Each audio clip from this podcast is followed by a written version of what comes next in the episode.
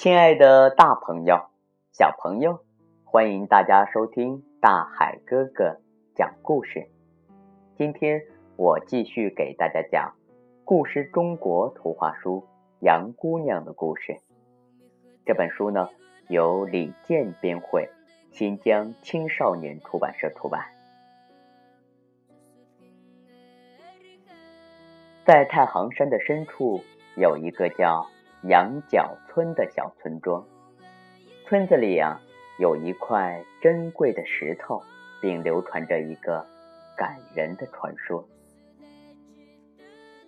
村子里有位医术高明的郎中，有一天啊，他在回家的路上看见一只受伤的羊，心地善良的郎中决定把受伤的羊带回家，好好的照顾它。郎中给受伤的羊换药时，羊总会咩咩的叫，好像在说谢谢。在郎中一家人悉心照料下，受伤的羊很快恢复了健康。这一天，孩子和羊玩耍的时候，突然传来一声凶猛的吼叫：“啊！”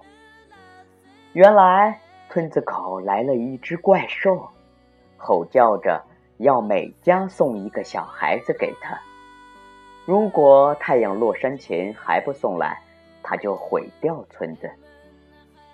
村民们都很害怕，聚到郎中家里想办法。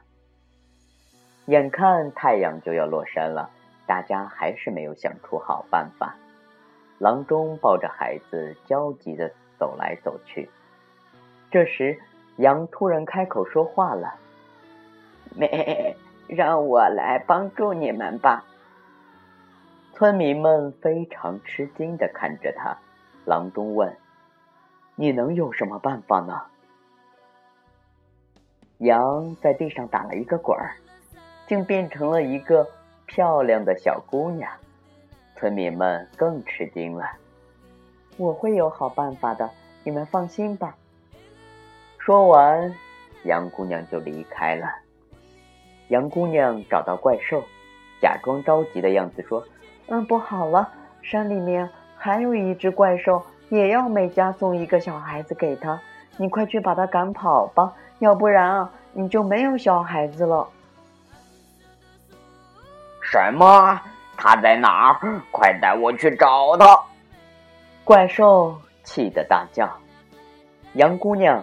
领着怪兽离开了村子，他们走过了泥地，穿过山谷，绕过山群。他们转了一大圈，又回到泥地里，然而并没有找到另一只怪兽。怪兽很生气。这时，杨姑娘指着泥地里的脚印说：“嗯，你快看，这就是怪兽的脚印，它好像……”朝山谷里走去了。怪兽低头一看，立刻沿着脚印往山谷里跑去。怪兽边跑边吼：“哦，怪兽，你在哪儿？嗯，你敢不敢出来？”谁知道山谷里传来了一模一样的吼叫：“怪兽，你在哪儿？敢不敢出来？”